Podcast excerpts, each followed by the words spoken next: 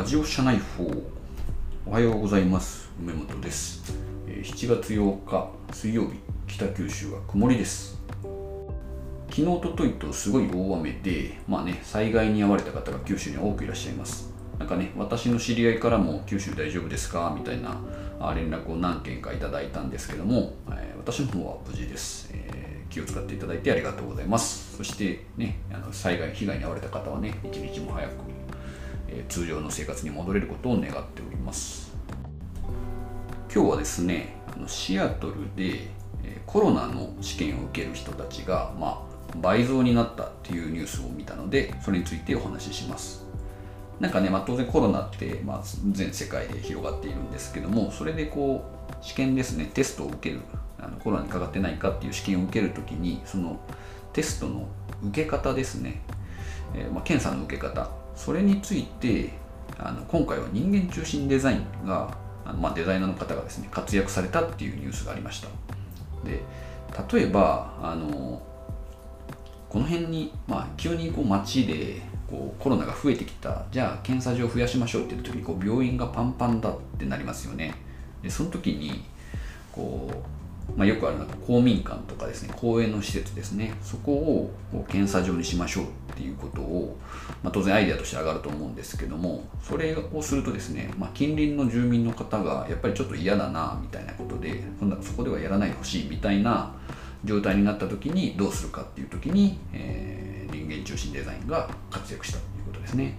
まあ、何をしたかというと多分これも聞いたことがあると思うんですけども、まあ、結局使ってなかった公共施設は利用はするんですけどもそれに対してドライブスルー形式を利用しあの採用したんですね。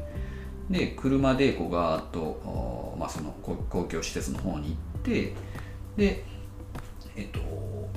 まあ、車の乗ったままこう検査をしてでそのまま帰っていただくみたいな方法をすると,、えっと住民からもね結構評価が上々だったんですね良かったんですねで、えっとまあ、どういうふうにやっていったかっていうと、まあ、大体1日300人ぐらいのですね検査っていうのを、まあ、それがあその中でスモールスタートだったらしいんですけども、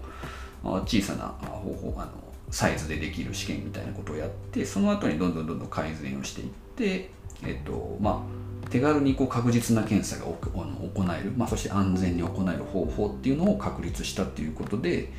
えーまあね、さっきも言いましたけど住民からもすごい評価が良かったということで、まあ、これねあの、まあ、うちの会社のメンバーだとみんな知ってると思うんですけどもこう小さな失敗を早くけんあのやってみて、まあ、検証を重ねてサービスを良くしていく、まあ、つまりサービスのローンチを早くしていくっていうことも大事だしで何を検査するのか何がゴールなのかみたいなことをちゃんと理解しながら進めていくと、まあ、いい結果が出会ったんだなというふうないいケースです。なんでね、まあ、あのデザイン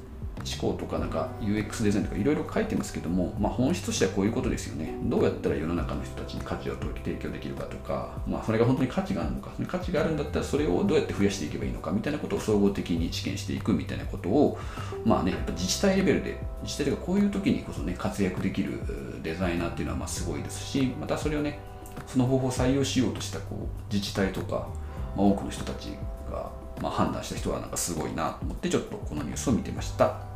ということで今日も一日よろしくお願いします。